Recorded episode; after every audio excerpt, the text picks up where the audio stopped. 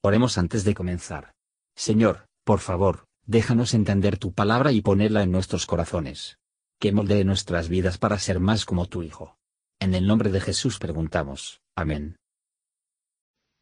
Capítulo 8 Y aconteció que al cabo de veinte años que Salomón había edificado la casa de Jehová y su casa, reedificó Salomón las ciudades que Hiram le había dado, y estableció en ellas a los hijos de Israel. Después vino Salomón a Amat, de Soba, y la tomó, y edificó a Tadmor en el desierto, y todas las ciudades de municiones que edificó en Amat. Asimismo reedificó a Betorón la de arriba, y a Betorón la de abajo, ciudades fortificadas, de muros, puertas y barras. Y a Baalat, y a todas las villas de munición que Salomón tenía, también todas las ciudades de los carros, y las de la gente de a caballo, y todo lo que Salomón quiso edificar en Jerusalén, y en el Líbano, y en toda la tierra de su señorío, y a todo el pueblo que había quedado de los Eteos, Amorreos, Pereceos, Eveos y Jebuseos, que no eran de Israel, los hijos de los que habían quedado en la tierra después de ellos, a los cuales los hijos de Israel no destruyeron del todo, hizo Salomón tributarios hasta hoy. Y de los hijos de Israel no puso Salomón siervos en su obra, porque eran hombres de guerra, y sus príncipes y sus capitanes y comandantes de sus carros, y su gente de a caballo. Y tenía Salomón doscientos y cincuenta principales de los gobernadores, los cuales mandaban en aquella gente. Y pasó Salomón a la hija de Faraón, de la ciudad de David, a la casa que él le había edificado, porque dijo, Mi mujer no morará en la casa de David, rey de Israel, porque aquellas habitaciones donde ha entrado el arca de Jehová son sagradas. Entonces ofreció holocaustos a Jehová sobre el altar de Jehová que había él edificado delante del pórtico, para que ofreciesen cada cosa en su día, conforme al mandamiento de Moisés, en los sábados, en las nuevas lunas y en las solemnidades, tres veces en el año, a saber, en la fiesta de los panes ácimos, en la fiesta de las semanas y en la fiesta de las cabañas.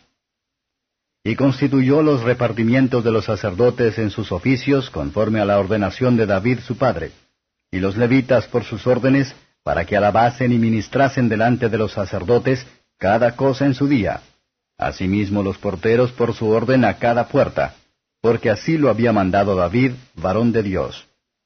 Y no salieron del mandamiento del rey, cuanto a los sacerdotes y levitas, y los tesoros, y todo negocio.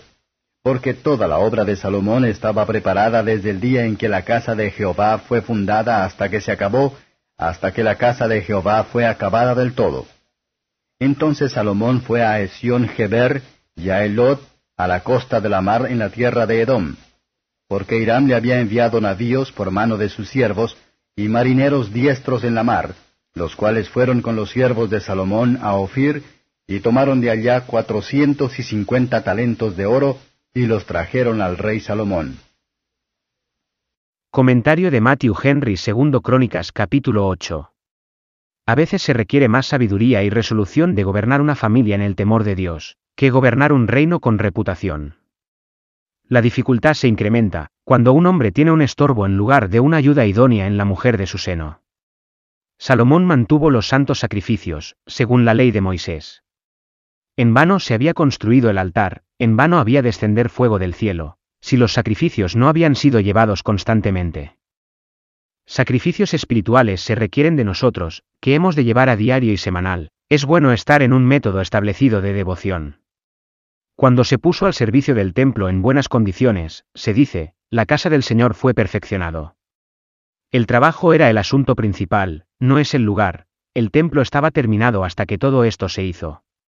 Canaán era un país rico, y sin embargo, debe enviar a Ofir por oro, los israelitas eran un pueblo sabio, sino que debe estar en deuda con el rey de Tiro. Para los hombres que no tenían conocimiento de los mares. Gracia, y no de oro, es el mejor las riquezas y conocimiento de Dios y de su ley, el mejor conocimiento. Dejando a los hijos de este mundo que luchar por los juguetes de este mundo, podemos nosotros, como hijos de Dios, poner hasta nuestro tesoro en el cielo, para que donde está nuestro tesoro, nuestro corazón también pueden ser. Gracias por escuchar y si te gustó esto, suscríbete y considera darle me gusta a mi página de Facebook y únete a mi grupo Jesús Answers Prayer.